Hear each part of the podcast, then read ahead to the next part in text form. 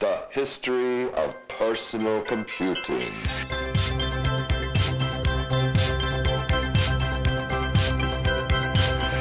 History, history, history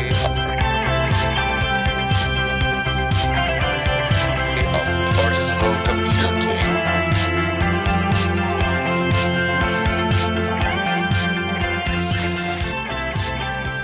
The history personal computing. Hey there, and welcome back to the History of Personal Computing podcast. It's episode 13, released on March 13th. I hope they cancel each other out. Ooh, Friday the And- thirteenth. Friday the 13th, even, yes. Um, and we're continuing our coverage of the early history of the personal computer magazine. I'm Jeff Salzman, and I'm joined by my regular co host, David Greelish. How are you doing today, David? Good, Jeff. I'm doing especially well, and yourself? Uh, we're beginning to see spring here. Us too, just a little bit. It reached 50 degrees, and I took off the jacket, I took off the shirt, and it was warm. How about that? It was like in the mid upper 60s here. So Yeah. sounds about right. That But you know, see, in Pennsylvania, when we reach like uh, 50 degrees in March, you know, everybody gets down to shorts and and and t-shirt. yeah, When it hits 50 degrees in October, everybody's bundling up. right. So like here, when it gets 50 degrees, people have their uh, parkas on and scarves And and like the heat up to ridiculous headgear. Yeah, well, that, that's true. You, the hot Atlanta, they they can't quite stand the cold down there, huh? Yeah, Well, we have a big show today, so we should get moving. it's a big, Right big away. shoe. A big shoe. Okay, so let's get started. The History of Personal Computing podcast is your bi weekly stroll through our virtual personal computing museum about the development of the most significant tool ever invented the personal computer. But just what is a personal computer these days? That's a good question since it continues to evolve. So we're looking back at that evolution one computer at a time. we wanted to create a unique new podcast about old computers and their history. So our stroll in the museum is through audio, and we post all of our writing and notes on our website. We generally discuss the machines in a date order within tiers, and tiers are in reference to the tiers of personal computing, which continue to evolve. In the past, they developed as a desktop, laptop, and smartphone, though now they are best described as the laptop, tablet, and smartphone, and, and maybe a watch, I guess. Oh, yeah. Apple's coming out with their watch. Let's see. Let me look at my Galaxy Gear 2 here real quick. Oh, yeah. It still tells me the time and runs apps. And you know, not to get Yeah. side rails, and, and you like that. You like your watch, don't you? You're you pretty know, I satisfied have a with it. or bunch no? of quality citizen watches that I used to wear uh, based on my mood, and they I don't wear them anymore. This one watch does everything for me now. Well, just to mention, so of course, before the show, you're aware that I just got a new MacBook Pro, and I'm very happy about it. And so did my wife, by the way. Ooh, two of them in the household. Did And they shave a millimeter off its thickness? No, this is this is not the brand newest ones, but so it's a Retina and it's thin, but it's not the the brand new super thin MacBook that came out. But the reason we were able to do this is because my wife's job, she gets a bonus every year, and she got a very nice bonus this year, which paid for these. But part of that is we have four hundred dollars set aside, and because she wants to be an early adopter of the Apple Watch, you know, on April Yeah, tenth, My wife wants one of those too. we're gonna stay up, you know, April 9th, I guess, to midnight, so she can order hers. So anyway, just to go there, we'll see how that. You know, she has an iPhone six, and we'll see how that, how she really likes it. Yeah, my wife wants the Apple Watch, and uh, it'll cost like fifty bucks more than I paid for mine, and I'm trying to see what it what it does on top of that. Yeah, but do you like yours? So you're really satisfied with it? Oh yours? yes, and it's waterproof too. So uh, it's been splashed a few times. I don't worry about it. You know, when I go out in the rain or anything, I just wipe it down and It's dependent on your phone, though, right? yeah, they they do sync with the phone. Uh, other companies like Motorola and there's uh, I think Sony has one. They have smartwatches which work with Android. I don't think too many have any that intimately work with iPhone, but they do work yeah. with all smartphones for like the fitness stuff. Uh huh. uh, because they talk back and forth to give you you know your basic fitness your your steps um, your heart rate if it supports that and you know other information How uh, Um, how um effectively far away from your phone can you get? Can you be? uh, it's bluetooth length about uh, 30 feet Okay. That's not bad. It's not bad. Now, my uh, I know the new Apple one will do it, but it it's like a Dick Tracy type phone. So basically, it's a Bluetooth headset or handset. Um, so I can initiate calls on my wrist and talk to my wrist and hear on my wrist. And I know the new Apple one's supposed to do that too. Hmm. It's very interesting stuff. I assume in the future, you know, there's been some commercials. I can't tell you which what is it T-Mobile or Sprint or something where now some of the new phones and I think they're Android phones where they can utilize your own wireless network. You know, like you're in the basement and you're not getting good 4G LTE reception, so now they can use your your regular wireless in your house to. Yes, my Galaxy S5 does that. Okay, so I assume that maybe these watches will probably go that route. That, that- for them to be really effective, thing. they're going to have to, right? Yeah, right now I think the only radio that's in them is Bluetooth radio. I don't think they do Wi-Fi because you know there's going to be battery drain and stuff. Yeah. But I guess as they improve that technology, um, they're they're going to start. do- I mean, I I I know there's companies that are making actual cell phones for the wrist, Hmm. but they're you have to probably charge them every six hours. Yeah. All right. Well, enough of that. But it's okay All to right. mix in a little current tech, right? Yeah, just let people know where we're at now and where we where we've been. Uh, anyway, uh, one thing we do need to get straight uh, from the last show, and I think the show before that, And you is- remembered. Thank you. it's a little listener appreci- appreciation. Boy, that didn't come out right. For all of those who have provided us with pictures and other submissions. And I think we got all the acknowledgments squared away here. So here they are. Uh, some of the images on our Atari 400 800 article on the website were uh, provided by Kevin Lund. And he provided some very nice looking Atari 400 uh, pictures and, and some accessories. Thank you, Kevin. Also, recently, Justin Knight provided us with some Atari 800 pictures, along with pictures of the various Atari sec- accessories. So, we got some Atari fans out there. And in order to promote these uh, listener submissions, a new section was added to the History of Personal Computing website as a showcase for these images our listeners send to us. You will find a direct link on the right hand side of the historyofpersonalcomputing.com website called and I'll think of a better name sometime in the future, submitted images. Um, now we're currently configuring that section, That so works. all all the images submitted to us so far are not there yet because I'm playing around with a slideshow program that that does it.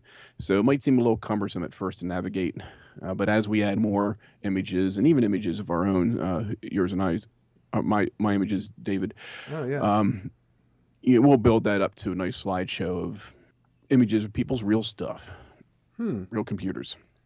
Yeah, you know what? We could even add, like, I have some pictures of, you know, some of the computers I've owned over the years. So there's some archival images of my collection. That'd be kind Yeah, of a neat work. place to finally put them somewhere where other people could see it. go through your Facebook postings and your Twitter postings and recall those images you took on the spot and add them. No, there. these are just living in my iPhoto, so nobody sees them ever. Oh, there you go. And even some I've I scanned them in, you know, from old-fashioned photographs. So yeah, we can archive them, catalog them, and organize them, and put them into separate slideshows. Very cool. So, David, on today's show, we are continuing our special coverage about the rise and often fall of the personal computer magazine. Before the internet, and for many who were weren't members of computer user users groups, boy, my tongue's just not working today. um, And we started early. and we started early. No, we need to start later, like usual. The magazine was not only their primary, but the only means of keeping up to date. For a lot of people, too, their magazine of choice may have also been their primary retail source for computer computers and peripherals. Um, old computer magazines are a great source of history these days and contain valuable snapshot of a specific period in the history of personal computing. We covered four that premiered before 1981 last time, so let's cover four more on this show. And we'll start with you, David. Okay. Um, and of course, just to mention, obviously there were far more than eight magazines, you know, that covered personal computing prior to 1981. And uh, certainly there were I'm a lot of news. Yeah, there were a lot of huge list newsletters, here. Yeah. um, and you know, journals and so on, and you know, some that were um, academic and some that were industrial or specific to an industry. Um, anyway, and corporate related and so on. So we're we're kind of focusing on the ones that were for like regular people, you know, or the ordinary hobbyists and, and users of computers. So one that I thought was really important to cover, even though it was, uh, so we're going to start off with, is uh, and we have a very short entry for it too. Was a magazine called ROM, and it was one of the early yet very short-lived publications. And uh, I had, I've heard of this magazine many times over the years, but I didn't realize, I guess, how kind of rare it is. So it actually, um, so it started during the microcomputer you know, hobbyist phase, and it carried into the start of the home computing phase. But after only nine issues, it was purchased by and merged into Creative Computing, which we covered uh, last show. Some of the famous names that penned articles for ROM included Ted Nelson, we spoke about him last show, Lee Felsenstein, who uh, designed um, the Sol 20 and also the Osborne 1, we haven't gotten to yet. And then Stan Veit also did some articles for ROM. And, that name uh, sounds familiar. Yeah, from Stan Veit's History of the Personal Computer. You know, the book that I need Put to an echo on that one. I, I need to get back to. So it was published from July 1977 through the last issue was a dual month, March, April 78. It's only nine issues, and then it became a part of creative computing. But it's, uh, and you know, it was really, I could not find a lot of other information. That came from one of the links in our show notes, which I'm going to now, and it's vintage computer.com, uh, which we utilized a lot last show. And this has got a pretty good list on the side of a lot of different journals and magazines. And it has a nice cover shot of the first issue. Are you looking at that? Yes, I am. I like that. I really like that drawing. That is a neat, uh, like a quick color pencil sketch. Yeah, a guy on a, a motorcycle with it looks like an Altair off the back. yeah. and it says 77, the guy. And it shows the nine different issues and when they were published and the titles of them. And basically, I lifted a lot of my little information there from th- this little article here on Vintage Dash Computer. And that's really, there's no Wikipedia article, there's no there's not a lot of information about ROM. Yeah, somebody has issue one, number one. Uh, uh, oh, was it volume one, number one? In order to have this, it looks like a scanned image or scanned front cover. Mm-hmm. Yeah. So someone either, uh, you know, at this point, we should I should have finally went and looked who runs that website, huh? yeah, I think it's Eric's Eric Stein, maybe. Anyway, God. Erik Klein. Klein, thank you. Yeah, right. Yep, that sounds yeah. right okay, knock on his door sometime. But to fill out our uh, our section on ROM magazine, I actually. Uh, in doing some searches on Google, what really helped was doing ROM magazine and then putting that in quotes, you know, or on each end to contain that search versus it's just searching for the word ROM and then magazine. Yeah, so I found an article at InfoWorld, and it's from the February 7th, 1979 article, um, issue rather, and I'm going to read a, a section of this. And it's kind of interesting how this worked out because I was really debating of including InfoWorld in our list because it also was a fairly prominent and, and long run magazine uh, prior to 1981, and it continued well into. Well, anyway, we'll get to that. But it was also, but it was specific. It was not really a magazine for uh, regular people. It was really more for like corporate users. Is that, is that the best way to describe it? You think? Yes. The business world or whatever. Yep. So yeah, uh, those those ones you would have gotten free just because you worked in an IT department and it ends up on the counter. Yeah, but so link so you know check this out when you get a chance. This is at Google Books and they have lots of info worlds there online and it's it's it's really great to look through these. And I think this was published weekly, so it was probably one of the first I think weekly sort of news computer news magazines. Uh, so it says, not too long ago, I grieved to learn of the passing of ROM magazine. Hardly a year old, ROM gave up the ghost after only nine issues. Any specialized field of activity, whether commercial or recreational, tends to support a variety of specialty periodicals. IMJ is one of these in the microprocessor field. Okay, the first significant periodical was Byte, and it's, it continues to be the leader in circulation and prestige. But it, again, this is from 1979. But as other magazines entered the field, it became clear that the emphasis of Byte is in the rigorous analysis of the issues relating to personal computing computers. So see, this article is kind of nice because it's talking about a lot of these magazines we've been covering. Yeah, Kilobaud magazine, yeah. on the other hand, tends to concentrate on practical issues, achievable projects within the grasp of most of the hobbyists. Dr. Dobb's Journal of Computer Calisthenics and Orthodontia has taken up a stance of consumer advocacy and is often a source for full text program listings. Creative computing began with an express orientation towards the use of computers in education, and this continues to be its distinctive flavor. Okay, I'm going to jump ahead. But ROM magazine was different. It was the spirit and soul of personal computing. Other magazines published articles on how to build, but ROM ran a series chronicling the experience of an absolute novice who built, who actually built a kit computer. As a guide to other novices, I think the story was not very useful. but to us, the experienced practitioners in the field, the delightful series was both humorous and a critique of our failings in helping the beginners. So that's just a little part of this whole article here that mentions ROM. So worth taking a look at. And right on the put same that page. link in there. What's that? Put the link in the show notes. I'm sure people might want to. Yeah, read. and right there next to it on the same page is an advertisement for the fourth West Coast Computer Fair, all right. May 11th, 12th, and 13th, 1979. In uh, the San suite was Francisco. hundred dollars back then. Yeah, can you imagine that? Single room, 42 bucks, or 37 at Holiday Inn. Anyway, so that's kind of neat how that worked out because it gave me an opportunity to talk about InfoWorld and gives a little more information about ROM, some of the other magazines. There's also going to be a link in the show note, show notes to Wikipedia about InfoWorld, and so I just wanted to mention. Um, so it was an information technology. Oh, InfoWorld is an information technology online media business operating under the umbrella of IDG Enterprise, a division of IDG. Um, Yeah, Let's that see. publisher sounds familiar. I've it was started in 1978 as Intelligent Machines Journal by Jim Warren. Does that name sound familiar? Mm, He's- no, I'm afraid it doesn't to me. He's the guy that founded the West Coast Computer Fair. How about that? Oh, see, I've never been to the West Coast. And and he sold he sold the magazine to IDG in late 1979, and early next year it was changed to InfoWorld.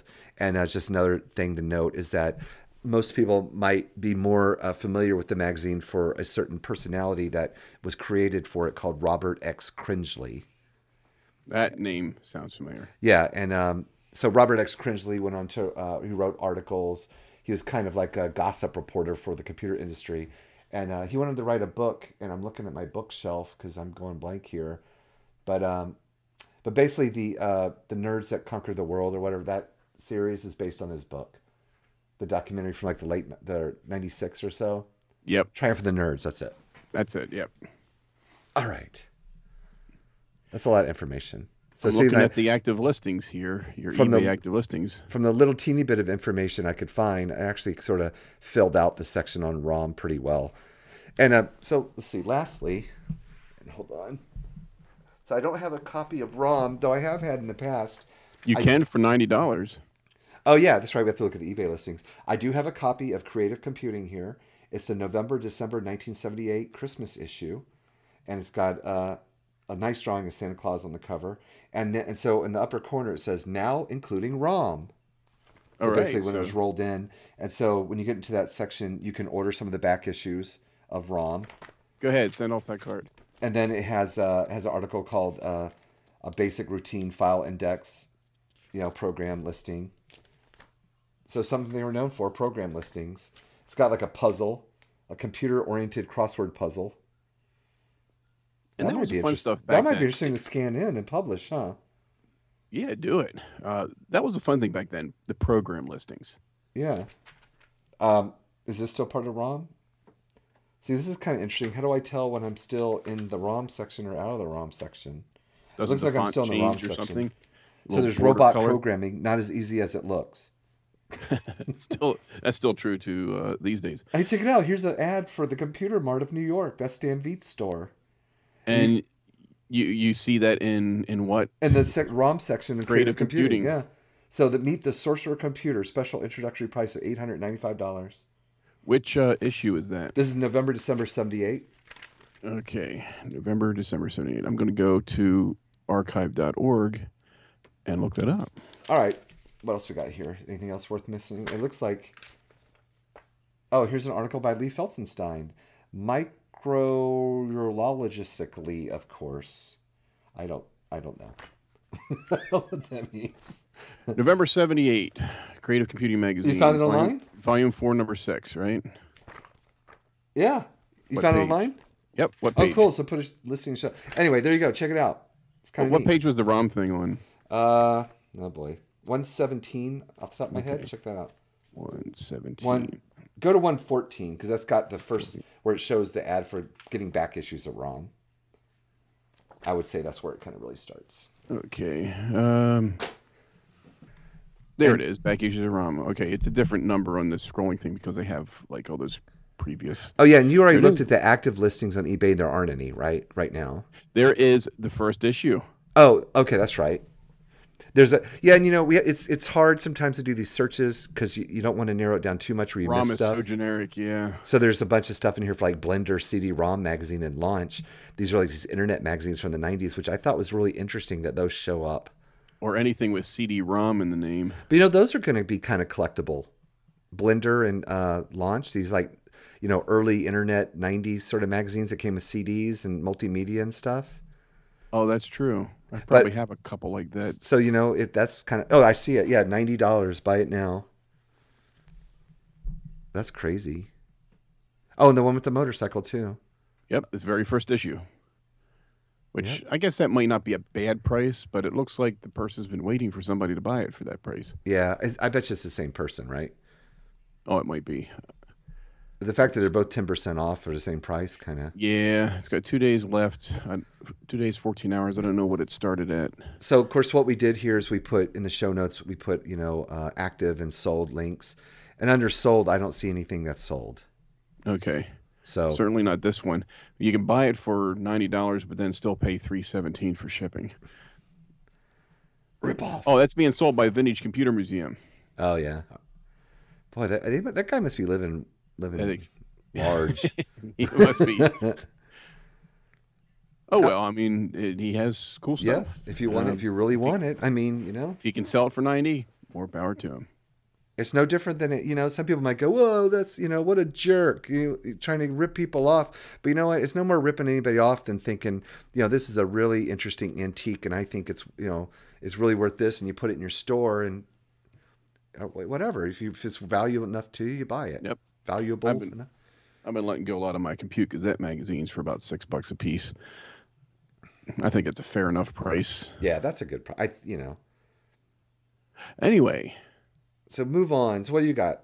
I have the Transactor Oh. from April 1978 to August 1989. Now, did that actually become a magazine? Was it really a magazine, or sort? It sort of was a newsletter at first, right? It was a newsletter. In fact, one copy I'm looking at right now, which is an online version, is newsletter based. It looks like it was printed on, um, Parchment. uh, yeah, parchment. it's, it's a scroll. um, it, it looks like it was just printed using like um, uh, like a daisy wheel printer or something like that. It's letter quality, but it's laid out like a typewriter. Anyway, um, earlier Commodore PET computer owners had an exclusive newsletter at their disposal, at least at first, if they were on the mailing list of Commodore Canada. The Transactor uh, started out as a bulletin for Commodore PET users. In its capacity, it provided useful details for hacking the PET computer. This is real hands on stuff here, uh, giving readers a deep technical overview of the inner workings of the PET. And, you know, Commodore was always like that. Now, this is a different group, but Commodore stuff was always like that. You, can always tear into a Commodore computer because there's plenty of information for it, even when it was brand new. Um, before long, the Transactor could easily be found in the US too. Yeah, yes. Um, Commodore always had a history of open architecture, and in this magazine, uh, it helped you to exploit the special capabilities of the hardware. It was also used by Commodore as a venue for announcing bugs or other faults that were discovered in Commodore hardware. And readers of the Transactor were always the first to know. As technical as the magazine was, though, it didn't require the reader to have an aptitude for everything regarding computers. Hardware folks would uh, find articles that are of specific interest to them, while software developers were equally catered to. The stories were also capable of holding the interest of the common computer user, however, that's defined. In September 1982, the Transactor got a makeover and went from being a published bulletin to becoming a complete magazine with the glossy pages, pictures, and everything that you're used to. This is probably the time that it was taking more ser- taken more seriously by the average home computer user. After all, we all like our shiny stuff. One of the more famous regular contributors of the magazine was Jim Butterfield. Chances are anybody who used Commodore computers extensively had come across the name Jim Butterfield. He was a genius when it came to oh. Commodore hardware and programming. You know, we should also we should add a link. He was also in a television program, sort of like the Bits and Bytes program I like so much. Yeah, we were talking about that before. Those little short, uh, short um, computer Yeah. shows that were out there in the '80s. I'll do a search for it while you're talking. Okay, um, I'll continue. In January 1988, as the Amiga was making its stride into the world of computing, a spin off magazine called Transactor for the Amiga um, started to come out.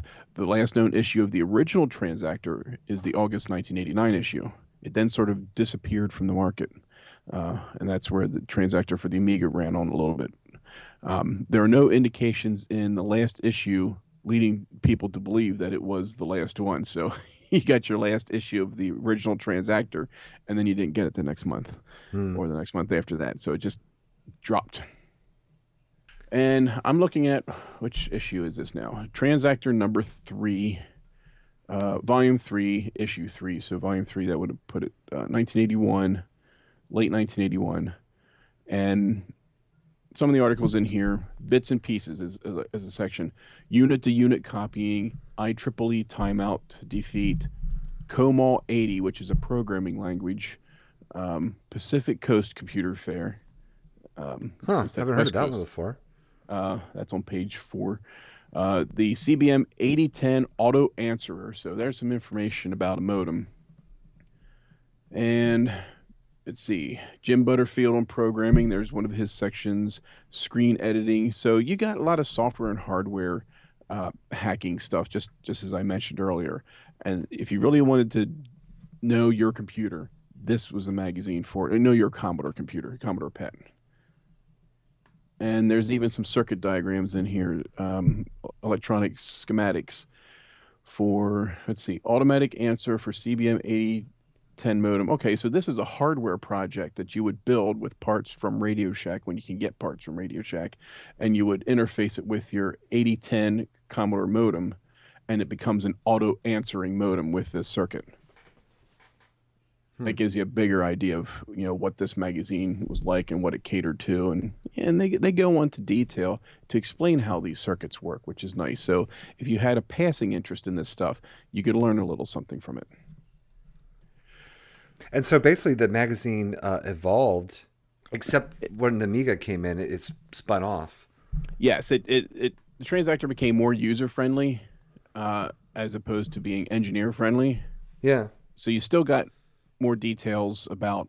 Uh, I'll pick a later Transactor one. I was looking at a bunch That's of interesting earlier. because um, you know down the road, whenever we do when we do this again with later computer magazines, you know one of my all time favorites is a magazine that started off life is called Info sixty four. So it started off with the Commodore sixty four and the VIC twenty coverage, and then later on it just became Info because you had the Commodore one twenty eight. Then the Amiga came out, and then of course ultimately it became an Amiga magazine for the most part. Yes, and then the original. Well, it it they it created a spin-off. Yeah, I'm but I mean, the info uh, one, they pretty much just evolved okay, the same that one- magazine. So I know there were a lot of Commodore 64 and 128 fans that weren't, you know, irked by that probably. I had my Commodore Amiga in 1988, so I started getting Amiga World. Um, looking at issue nine here. Um, what year is this? Um, issue nine. Issue three is 81. Issue nine will be 87. 87, 88, depending on which volume number it is. Or no, volume, then issue. That's how it goes. And here's um, Pop ASCII for the C64, the one megabyte C64. But then there's another article, Ride Your 4040 on the serial bus. And that is the old 4040 disk drive for the pet computer. And they tell you how you can plug it into your Commodore 64 and 128 directly just by going through the uh, serial connector on it. That's interesting. And there's Jim Butterfield writing another article, color coordination. Um, so this is yeah, this is where it gave gave you something to do if you just wanted to play around with what it can do, but it still talked about some things that if you wanted to hack into the hardware. So it is a nice color um, version here. What issue is this? Uh, August oh 1989. Did they slow down or something like that? you know, just to look at Jim Butterfield, I think he kind of reminds me of uh, the guy, uh, was it Quint or whatever from Jaws? yes, The other, the I- I- sea yeah. guy, I can see it now. the captain of his boat or whatever. He just seems to have these real uh, salty. I don't, I'd have to listen to him again in this show. I don't know if he talked that way, but He's going to need a bigger expansion bus.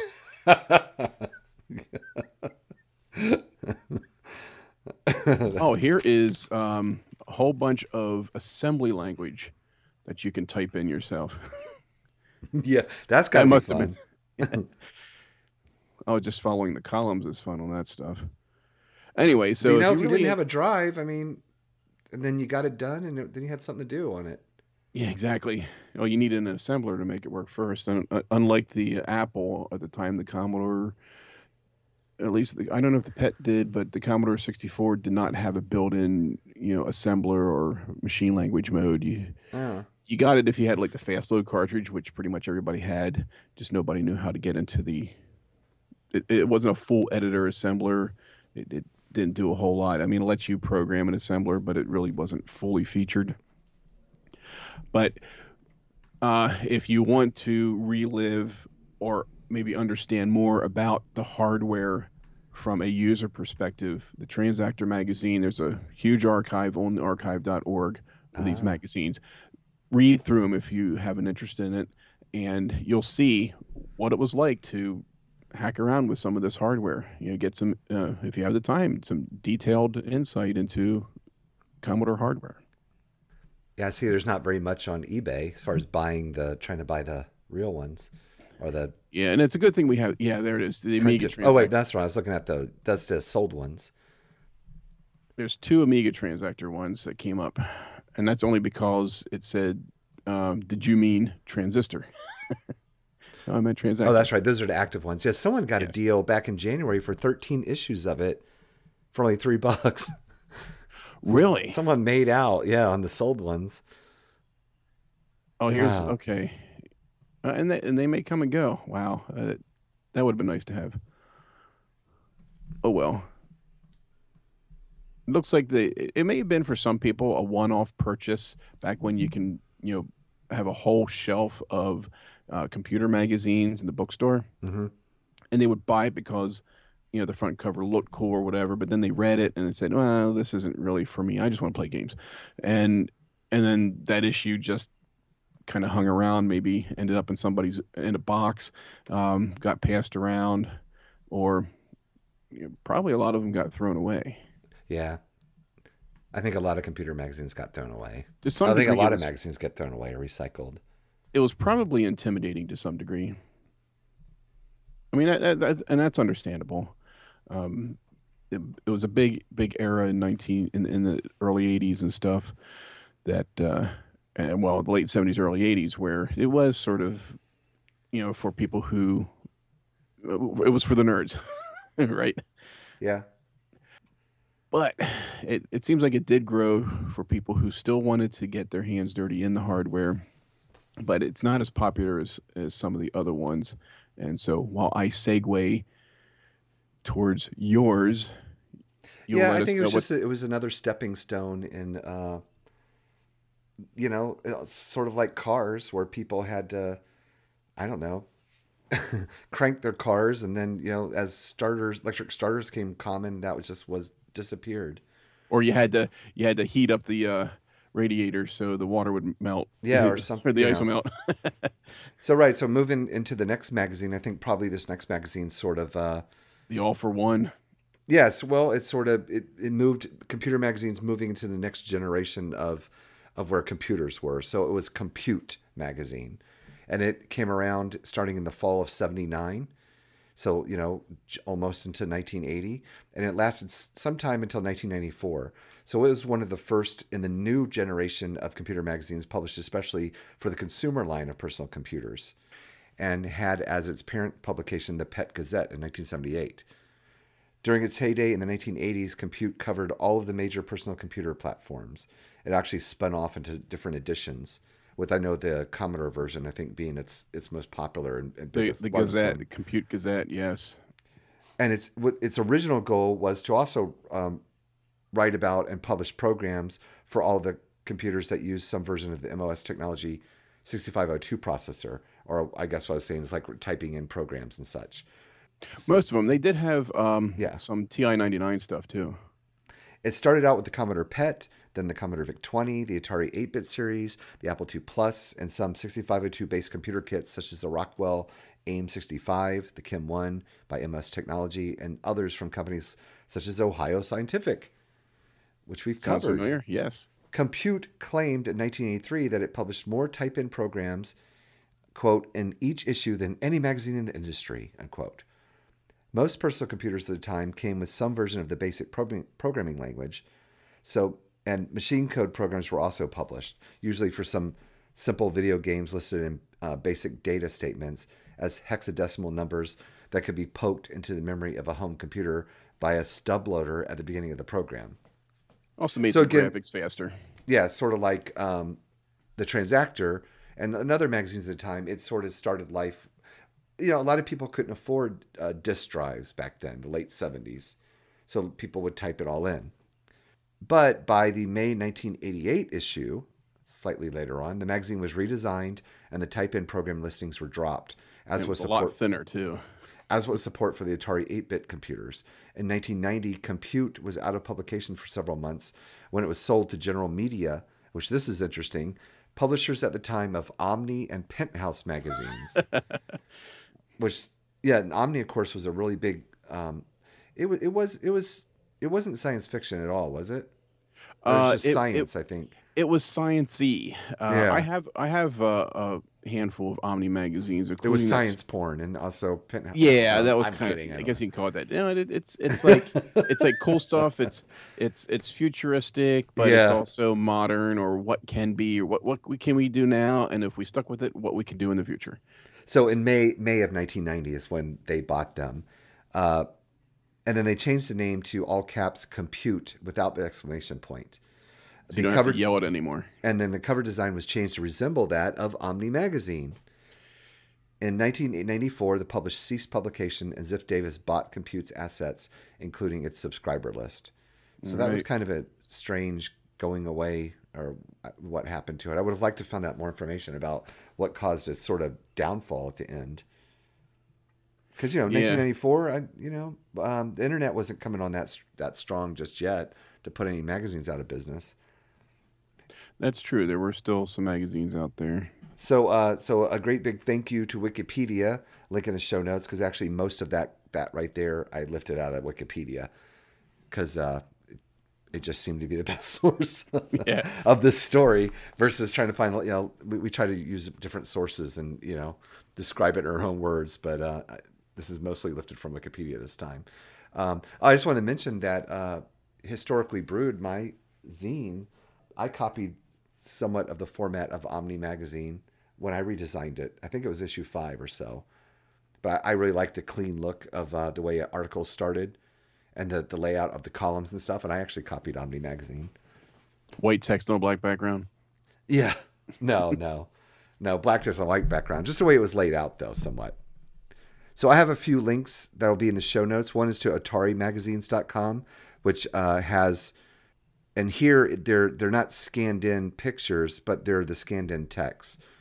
So you can view a, a single issues table of contents. You can you can val, uh, browse different covers, and you can also browse by authors or by articles. Really nice collection here. Yes. Um, at that website by Kevin Savetz, and then there's also really, uh huh. He does that website. Then also archive.org. Okay. Of course, uh, the Internet Archive has some issues archived there that you can look at. And it also quotes the Wikipedia article. It's that good. Yes. my, and, my college professor will give you an F for uh, citing Wikipedia, but it's still good information. And then lastly, I'm linking to an article from 2012 from Ars Technica. It's called First Encounter Compute Magazine and its glorious, tedious type in code. Oh, but that was the fun stuff. Hey, I yeah, know. I thought that was funny though. I, I wanted to mention something about that. You you had mentioned something about 1983 um, how Com- Compute claimed it had published more type-in programs. Well, that is the sound of three 1983 issues of Compute. I have uh, the September 1983, uh, which has the game Caves of Ice, an excellent 3D graphics game for VIC, 64, PET, Atari, and Apple. Uh-huh. Um, Let's see. There's a sprite editor for the TI-99, um, educational programs for the Timex Sinclair. Uh, this first this issue here. Oh, look, there's the reader service card. Um, it some ads in the back. 308 pages. Not bad, but that's actually kind of small. October 1983. Oh, these are complete. They still have all the inserts on them. Um, 344 pages. And last but not least, December 1983. It has 392 pages Wow. of anything that I never knew they has- got quite that big. It also had. I I did this issue. I actually acquired uh, a few years back, but I had this originally when I had my Commodore 64 and 128, and when I sold everything, I sold all my magazines with it too. Yeah. Um, but I had this one. It had Super Basic 64. It was a type-in program that gives you 35 graphics commands for the Commodore 64. Um, and it also had TI word processing system. I don't know if that was a type-in or what. I'm gonna go through this real quick. Boy, there's some cool ads for like hardware. Uh, an Atari Rana Systems 1000 Atari floppy drive.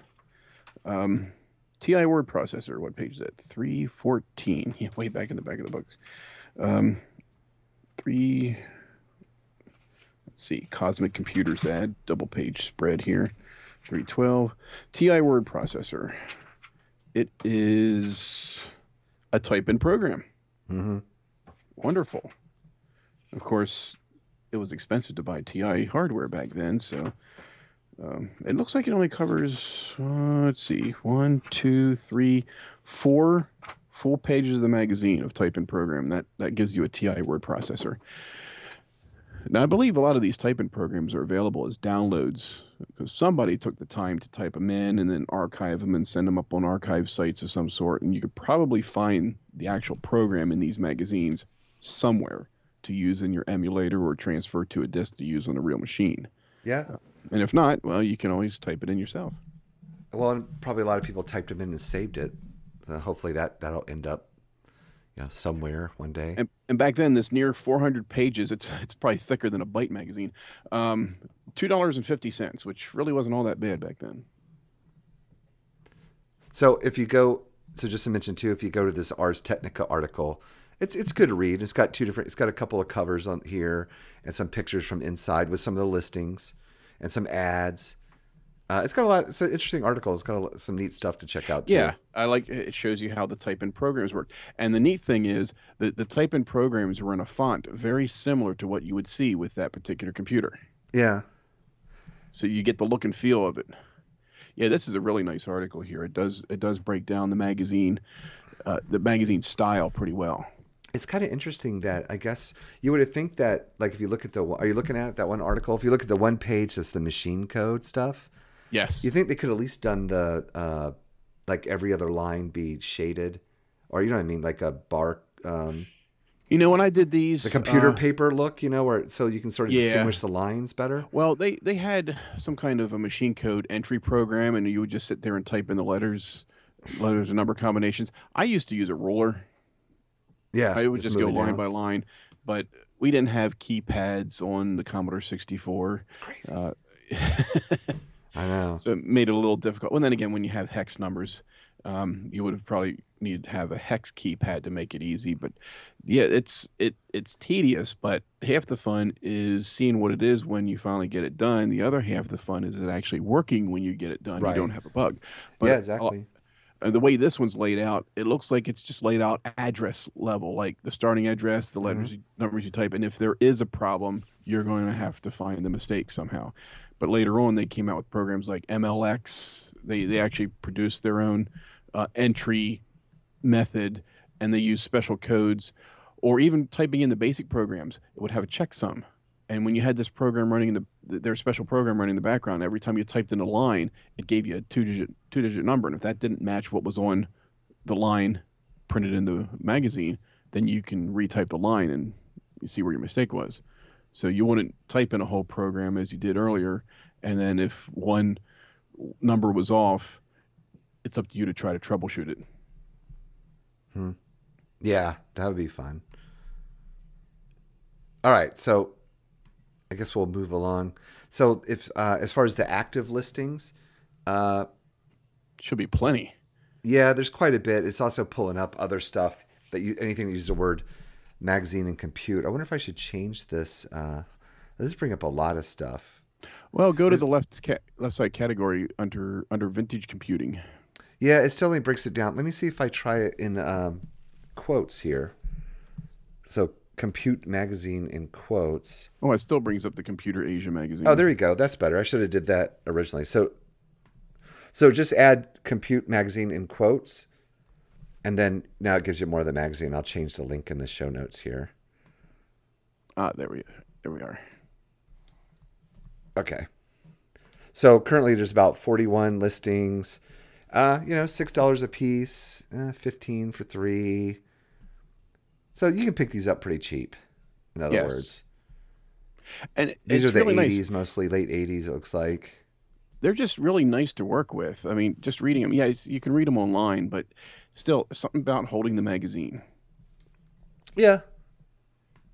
And then there's the ones that have the the mailing labels on them. You find out who used to own it, who who the original owner was. And then far as what's sold or whatever. So if if I add the brackets there, it's only showing nine. that were sold. Yeah, but I think that's probably right because it's bringing up a lot of stuff. So try it now. See if you. So yeah, so six dollars, six dollars. These are eighty-six issues. Six dollars, twenty-five dollars for an eighty-three issue. Uh, three dollars, six dollars, five dollars. Yep, that's about right. Plus shipping. But you know, if you wanted, if you're really looking for a compute magazine, you could, you know, just do a wide search and, and maybe you can stumble on other other issues somewhere else too, like anything. Yeah, you're gonna you're gonna find. Uh, Like I'm doing this, we're doing a search for compute without the exclamation, and it's of course finding it with the exclamation. oh, they're the the Compute magazine with Apple Speed Calc. Huh. So if you need a you need a type in spreadsheet for your Apple II Plus, course 2E or 2C, there you go. Yeah, they always it seemed like every every issue they would put in a game or two, at least one uh, productivity program and a couple articles on some how-tos and tricks and tips. So they were well rounded in their subject matter. You know, And it, then- just, it just made me think about, um, you know, later on. I guess it was definitely into the '80s. Well, yeah, because they were disc based. Remember, you had magazines that were you had computer. I guess you could call them magazines, but they were disc magazines. Yes, Run had some of those. magazines So we're gonna need to cover And- those. and Compute. There were some PC Gazette- ones too, and I actually have some. There's some that were dedicated disc only, and then there's others that had a disc supplement. You can either pay more for it uh, at the bookstore, or you can pay more for a subscription. They'll send the disc to you in the plastic sleeve with the magazine. And then once we get into much later on, like uh, my all-time favorite Mac magazine, Mac Addict, you know, it always came with a CD in the early days. Well, well into its later days too. Yeah, I have a bunch of the Run discs, and the the micro compendium of the Run magazine that went into these little book, like little magazine holders. And finally, our last magazine is Dr. Dobb's Journal. Yeah, another was- early and very long-lived, the most long-lived one, I think. and it had kind of a a, a tight focus, but we'll, we'll get into that. Uh, from January 1976 to February of 2009, and actually it extended uh, past that. But anyway, Dr. Dobb's Journal was intended to promote computer software and programming. That's its focus for for programmers. Uh, before it was called Dr. Dobb's Journal, it was the brainchild of Bob Bob Albrecht. Hope I pronounced that right. And technical support by Dennis Allison and documenting a project called Tiny Basic. So this started from a project uh, called Tiny Basic, which was distributed for the cost of a postage stamp to anyone who wanted to work with it. This shortly became a collaborative effort by readers to share their modifications of Tiny Basic through the journal. Those same people rallied for an ongoing publication, and Dr. Dobb's journal was born. And I, I guess Jeff, at some point we have to maybe we have to talk about programming languages and stuff because of course we haven't really talked about it too much. But I know Tiny Basic it was a necessity for people because a lot of people maybe in the mid '70s there they only had 4K of RAM. Or they were yelled at by some open letter to uh, the public about copying Yeah. Microsoft Basic. Hey, I, Right. w- I wouldn't doubt that was part of it. Okay, Right. if nobody wants to give us their basic, we're going to create one to give away. Yep. Um, the name Dobbs was a loose concatenation of Dennis and Bob. Um, in its early years, content was provided by enthusiasts and volunteers. Among those volunteers were well known computing pioneers Steve Wozniak, Jeff Raskin, and Gary Oh, how about that? some big names in their uh, early days. Um, for over two decades, Dr. Dobb's was the go-to publication publication for both hobbyists and professionals alike. The journal content rarely contained articles solely on computing hardware, since its primary focus was on software and programming. As time went on, the journal matured, for the lack of a better word. Um, fewer hobbyist oriented articles made their way into the pages, and more professional programmer oriented articles took over. It became a magazine for professionals, kind of like that. Um, was it that Info World you were talking about? Not Info World, um, Info Journal. You were talking about that a little earlier in the show. Yeah, Info World. Info World. Yeah, it became more of a professional magazine, Mhm. an office magazine, or an IT department magazine. In 2009, the standalone printed version of Dr. Dobb's journal ended and was subsequently merged as a section in the Information Week magazine, another one of those professional journals or professional magazines. By 2011, Dr. Dobb's journal became a subscription only PDF magazine. That's odd. And then by the end of two, 2014, not long ago, all Dr. Dobb's journal activity had ceased. However, the website still remains as an archive of content, including downloadable issues all the way back to 1988. Yeah, because I didn't realize it was that long ago. Because um, I don't go to the bookstore that much anymore, or look in the computer magazine section, but I still do. You know, at least every Yep. couple of months or whatever. And I can st- kind of thought I had just seen it not too long ago, but I guess it was a few years ago. And I had trouble finding the downloadable issues. Um, so don't take that with a grain of salt. Because I was trying to look for an online copy, and most of the ones I could find that were in digital form were back to 1988. And they may have archived the articles, but not the magazine, if you know what I mean. Yeah. Not like a readable magazine, but you know the actual articles uh, are probably archived. Uh, an odd thing about this magazine is I am a computer programmer by trade, but I never really read this magazine. I probably could have taken leaps and bounds in my career had, had I done so. But did it would it have necessarily uh, covered the type of programming you're you're doing or you were doing? Uh, maybe, maybe not. Um, I go to was it Dr. Dobb's? Is it drdobbs.com? Well, whatever it is, we we're definitely going to have it in uh, the show notes. Doc, drdobbs.com. There it is. Yes, it would have covered uh, .NET stuff. Probably Visual Basic and and Visual Basic.NET, C++.NET, C Sharp.NET web development, and then they've been doing cloud and mobile computing, And what kind of programming do you do, Jeff? mostly Visual Basic.NET um, web applications, For for what purpose? For what kind of what what's the? Just disseminating uh, databases of information, just okay a way to make uh, allow people to look at data a certain way. like internal at the company you work at? Yeah, Yep. Okay. I took basic programming one course, and I took Fortran one semester and COBOL one semester in the late '80s. COBOL. yeah. I was officially a, systems analyst major in 1986. okay, yeah. And my my official title is programmer analyst. So, some people would argue because I do Visual Basic mostly that I'm not a real programmer, but hey, okay. yeah, what um so that's kind of interesting because I've certainly heard of Visual Basic. So, what is the state of Visual Basics this day? Would you say th- these days would you say it's sort of is it is it going out or is it is it sort of outdated now or well, with the .NET architecture, everything compiles to pseudocode, kind of like um, oh, what what else did that? I forget what other language does that, but it, it's it's basically a, choice. Uh, I can program in C sharp. Um, it's all what they call managed code. Huh. Uh, there's you're you're right. It's like writing for um, um, the iOS, that the the the iPhone and Apple these days, and writing for Android. You're writing to an environment, right, right. and everything compiles to work with that API. Well, it's all object oriented, right? Would that be accurate? It is. Yes. So Visual Basic is just the syntax. You you type in things differently than you would with C sharp, but you can do the same thing or pretty much the same thing between the two, and they'll compile to very similar code that runs on the same .NET platform, which .NET needs to be installed on the Windows machine in order for this stuff to run, and and that's already there. So that's what the state of it is now. They've enhanced the syntax. They've made things easier to perform. Uh, of course, there's no line numbers like in the 8-bit basic days. It's uh, being object oriented.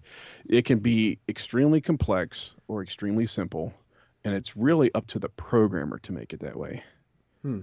They just enhanced the tools and you know made complex concepts easier to do with just fewer commands. So you don't have to keep typing your own functions and stuff to do things.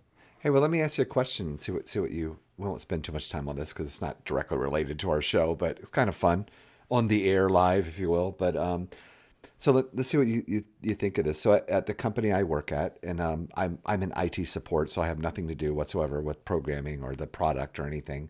But our primary product is a a, uh a, uh internet security network security uh, device, and I know that it's all programmed or they program this code and this, the uh, software all in Java. Okay. And that's- my and my my takeaway is that that they know that sometime real soon they need to like rewrite it all not in Java. So I Java guess Java's another another language that is that uh, kind of like everybody sees it's, it's going to go away sometime in the near future or something. It it depends on what Oracle does with it. Oracle owns Java now, right? Yeah, If they you're right. be- if they want to be nasty about it, you know, they could really make it a bad day for everything and anything that uses Java, including writing for the Android platform that uses Java. Java is is kind of like the .NET architecture in a way. Uh, you write in a structured syntax, and it compiles to a pseudocode which gets executed against the library Okay. or the the API. So you install the Java runtime, all this stuff runs. Yeah, right. that. And it So kind of and so again, I'm not a programmer. It kind of compiles it on in real time or whatever.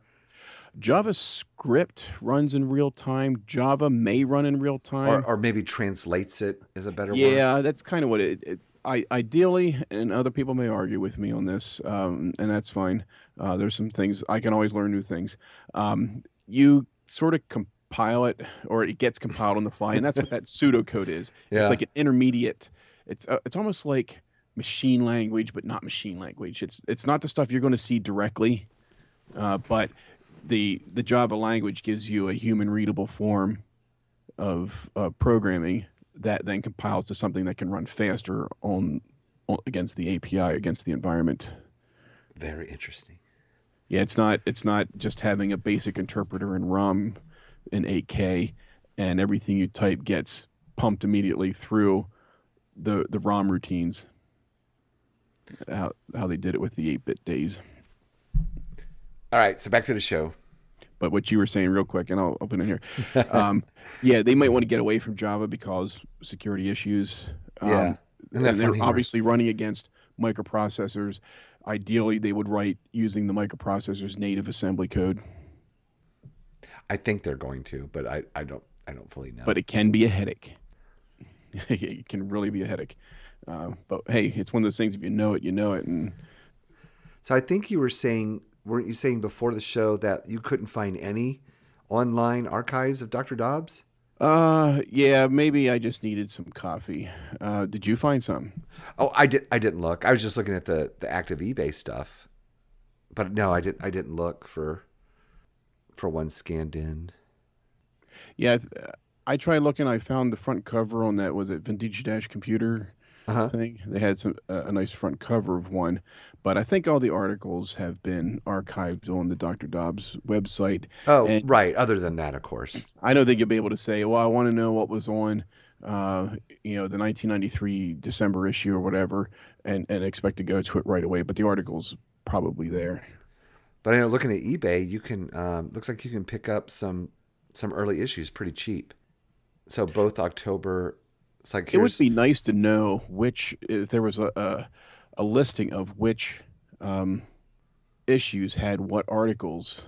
That would make it nice to find specific issues and have them on hand. I guess I'm looking at some of these here. Well, there are some of the earlier ones when it was called Dr. Dobb's Journal of Computer Calisthenics and Orthodontia. Yeah. Its maiden name. But then here's some from 2006, 2001 that is kind of what it was most of the time. Like here's uh here's one that was all about algorithms. Yep. And why isn't the Zoom feature on eBay working for me right here? Software tools. Yes. Okay. Inside the Java data structures library, predicting communications bottleneck, JPEG 2000 coding, um, using Windows NT embedded 4.0, and yeah, that's that's the kind of stuff you dealt with. But I'm I'm thinking Dr. Dobb's probably had more practical explanations of this technology as opposed to your glossed over uh, IT magazines like Information Week or something that would give you more of a, a manager's point of view as opposed to a programmer's like IT manager's point of view as opposed to an IT programmer's point of view. Yeah, looking at some of the ones that sold recently, there's there's a lot more of looks like someone sold a bunch of different ones from the mid 2000s, Dr. Dobb's Journal, and these look familiar. These look like a lot of what I'd seen in bookstores, you know, obviously more recently, a decade ago. But they're all selling for like a dollar forty-eight. Dollar forty-eight. Yeah. All of them a dollar forty-eight a piece. And, and and I've actually rarely been exposed to these magazines too, even in other IT departments. uh, Ruby on Rails. Java successor? Yeah, Ruby on Rails is actually I, I heard of it, and it's a programming language I like to try to dabble in. Yeah. Um, but it it does have it's actually good for something. I don't know what that something is, nor do I have an immediate need for that something. I I I can look it up and say, oh yeah, that's right, that's what that was good about. But I it's one of those things that I've heard of it. It might be a fun thing to to to try and see. That's what's happening with a lot of stuff. You're getting all these different programming languages out there.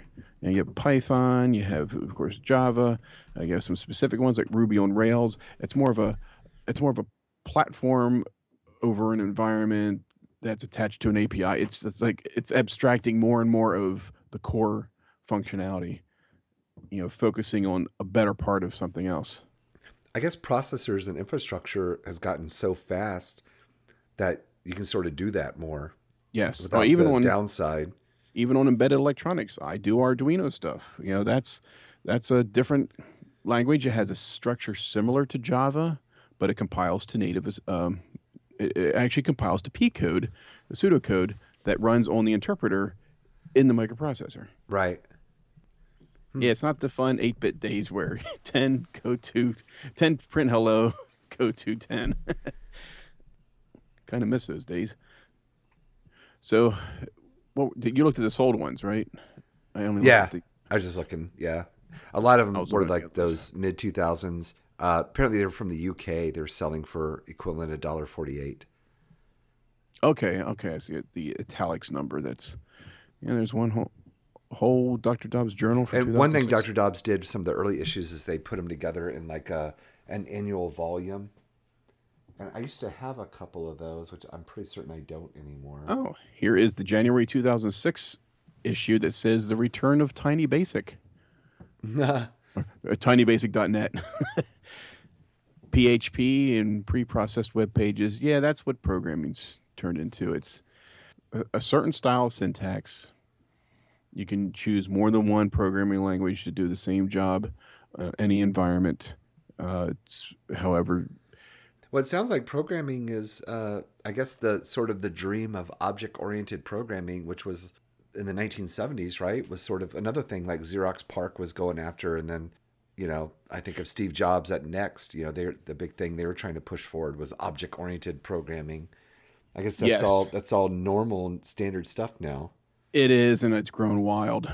Uh, sometimes it's a ball of confusion because I can go f like I, I'm trying to learn how to program on, uh, you know, Android devices, and I can understand programming concepts, but between what I work with and what I like to do these days, it's there's a there's a paradigm change, and I have to learn the, the the way the new structure is. And once I learn how the new structure works, how the objects work, and how they interact with each other, then I can look at the syntax of the language and say, okay, this is what I got to type to make it do that. But and, and it might be me getting older too. It's tough to make that jump when you're used to one type for so long and go to the next one because it's like learning a new language. It's like me trying to learn Japanese. I, I could probably figure it out I think you can make do it, work. I- yeah, if I if I put my mind to it and really work on it, I can get it done. Then I know two languages. I want you to teach me programming in Japanese. Oh yeah, can we get a kanji keyboard? Yeah, that would be interesting. Well, hey, get one of the earlier Vic, Commodore VIC twenties. That was uh, They had released in. Japan. Yeah, they were released in Japan first. Anyway, We better wrap it up. yeah, we better. We're we're running up some time here. So I think we're both Okay. suddenly tired. I know I am. No, I I, I don't want I don't want to bore our listeners, but you know this is this is different than what we normally do. So yeah, we're you know talking back and forth like this, just uh, chewing rag chewing.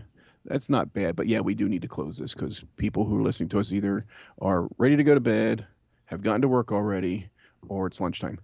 So, in closing, even though none of these magazines are being published anymore, the good news is that you can still read most of the back issues. Uh, less so in this episode than the last episode. We'll provide links in the show notes to online archive of as many of these magazines we can find in electronic formats.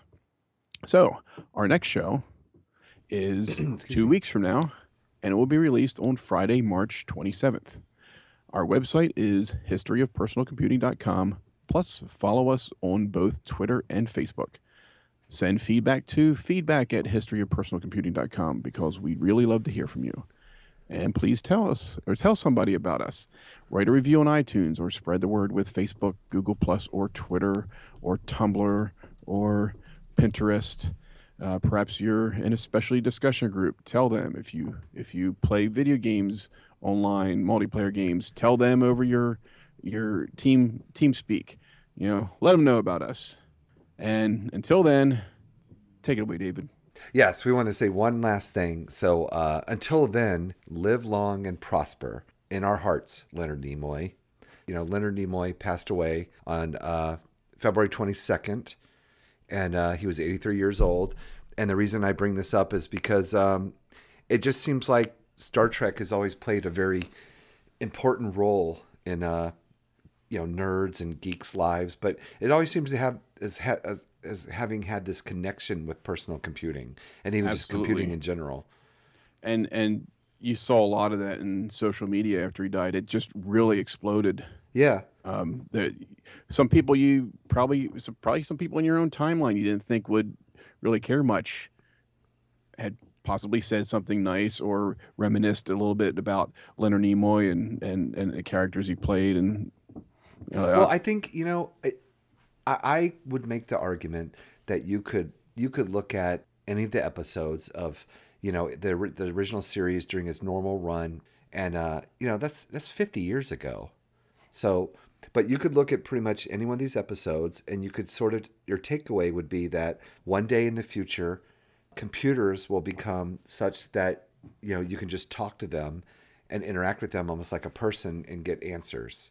and they'll have glowing buttons.